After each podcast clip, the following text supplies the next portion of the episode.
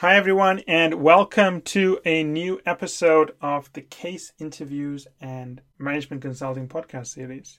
It always warms my heart a little bit to know that we are in episode 300 and what, 31 now? Somewhere around there, right?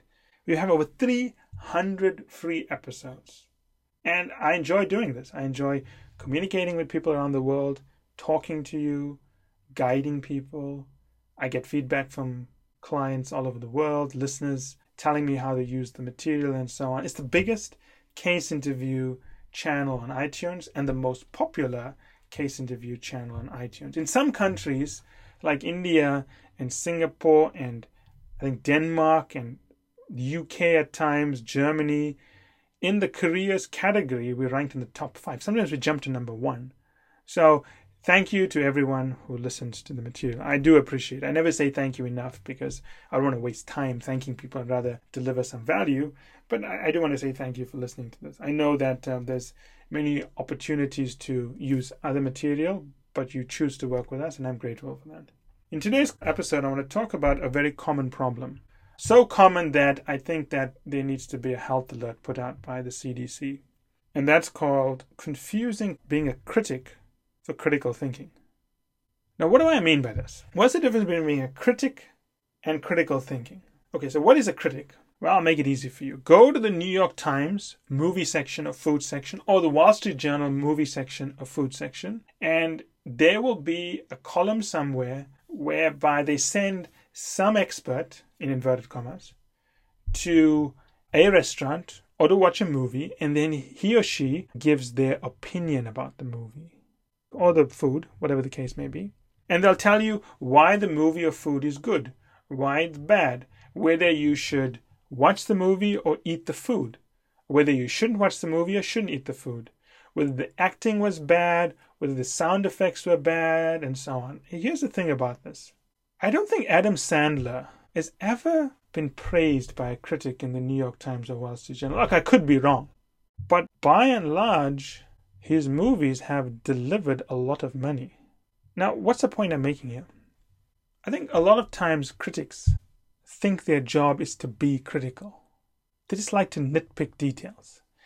I would think the role of a movie is to make as many people feel the way they want to feel. If you want to go to watch a movie to feel good, and a movie makes a lot of people feel good, it's a success. You don't have to knock the acting and so on because obviously, to a lot of people, it's a successful movie. But a lot of critics, they nitpick the detail versus assessing the movie against the objectives the movie had set for itself.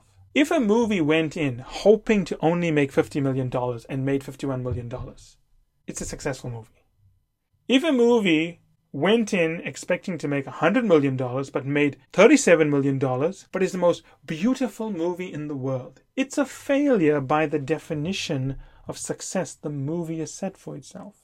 But critics focus on all the parts that are unimportant when they should be focusing on whether the movie hits its goal or not.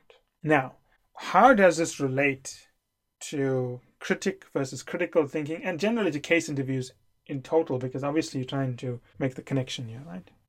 When I do cases with people, well, well, let's put it this way. When I meet people for the first time and I explain a concept to them, a lot of people challenge you. Why do you say this? Now you have to defend your thoughts. This is the way we are raised. You must defend your thoughts. They will try to find holes in the argument. They will try to find multiple things that are wrong in the argument. They will try to discredit the argument. They will try to, well, I've seen people try to discredit me as a way to discredit the argument, and that's a common tactic used throughout the world. You discredit the author, and therefore you discredit the argument. And it's a function of, I would say, our education system, where we train people to look for flaws in the argument, flaws in the metaphor, flaws in the analogy. And we spend all our life putting, you know, when we review something, we'll say, what is wrong with this? Because that's our default mechanism. If it's wrong, we can't use it, but if it's right, we can use it. And therefore, we the first question we ask ourselves is, is it wrong? And to know if it's wrong, we put on our critic's hat and we say, this is wrong, this is wrong, this is wrong, this didn't work, and too many things are wrong, let's discard it. But the problem you face with that style of thinking is it's not critical thinking. They sound the same, being a critic and being a critical thinker, but they're not the same. Because a critical thinker is doing two things. He's trying to learn as much as he can from what's in front of him or her, and he is trying to analyze it. There's a difference between analyzing something and finding flaws in it. Because you could analyze something that's completely wrong, but find useful elements in it. And if you say this doesn't make sense, I'll give you a classic example of this. How many of us study case studies of failure? Think about this. When you go into the press, Wall Street Journal, New York Times, and you read stories, most stories are case studies of why things succeeded. And you know why? Because in our mind, we've critically evaluated this, we found very little flaws, therefore, it's something worth learning from, and we look at it. If something we've analyzed it and it's failed, it's discarded because it's not useful. But when something fails, you can learn, I would say, more from it if you are part of that failure.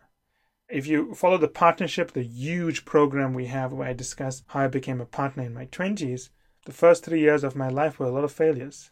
I got promoted once. The next three years, I got promoted four times. Not because I was good at analyzing the successes, but because I was open to analyzing the failures. When you go into any discussion, if your default mode is find the flaws in whatever the person is saying, you're not a critical thinker, you're a critic. You deserve to get a job at the New York Times and Wall Street Journal in the opinion section and basically review movies and food, and maybe wine as well. A critical thinker is not just there to find flaws, a critical thinker is there to understand to be open to learning, to explore things. You know, we have the show called the Bill Matassoni Show. Bill Matassoni was a prominent senior partner at McKinsey and BCG. He was the partner that, along with his colleagues, but he was the you know, architect of this, who led McKinsey's strategy in the 80s to reposition itself and basically leap far ahead of BCG and Bain. Now, how do you know Bill Matassoni is a critical thinker? Because he doesn't dismiss people. I've watched the guy talk to contractors on site during the set and really have a nice discussion with them and learn what they have to say and think about it. I've seen other people where they look at a contractor on a set and say, Well, you're not Steven Spielberg, I have nothing to learn from you and ignore them. A critical thinker is trying to understand. A critic is trying to find flaws.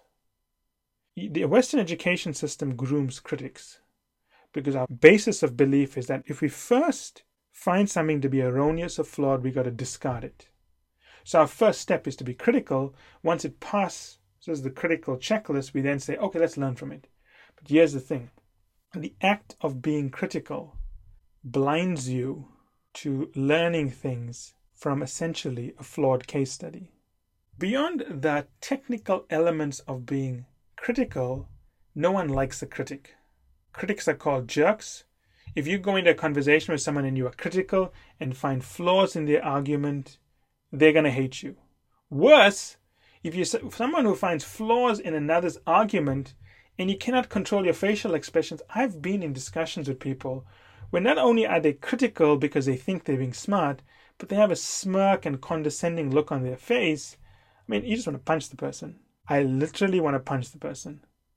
And the problem with this model is that while you think you're being smart, you're not. You're just finding flaws. But you may be missing the broader picture. You may be missing the broader element. You may be missing learning deep insights from a failure because you've been preconditioned to assume that something that has failed has nothing to teach you. And if you have no way of displaying your critical viewpoint in a nice way, you may offend people. So, a critical thinker is someone who understands, takes the time to understand. To understand, people have to explain things to you because we don't know everything. And you're not going to get people to want to explain things to you if you're pointing at every error, rolling your eyes, smirking, and doing all kinds of negative body language attributes. So I think it's going to apply to many listeners. Don't be a critic you become better over time by being exposed to new ideas. Listen to it. it may be a dumb idea, but you don't know what you can le- you can learn a lot from a dumb idea. Someone talking to you about why aliens are going to land on the moon, and colonize it. The concept of aliens landing on the moon and colonizing may be ridiculous, but you could learn about the way they construct their sentences, about their thinking process. How did they arrive at these conclusions? How are they laying out their assumptions? You can always learn from an idea. And if people tell you, well, things that are erroneous teach you nothing, then I would disagree because fictitious movies and television shows teach us a lot. Not the point they are making, which may be fictitious, but the way they make the point teaches us a lot. So remember that. A critical thinker is not a critic, it's someone who seeks to understand and apply what they've understood. And failures teach you, I would say, more than success stories. As always, if you have any comments or questions, feel free to post it and I'll be happy to respond.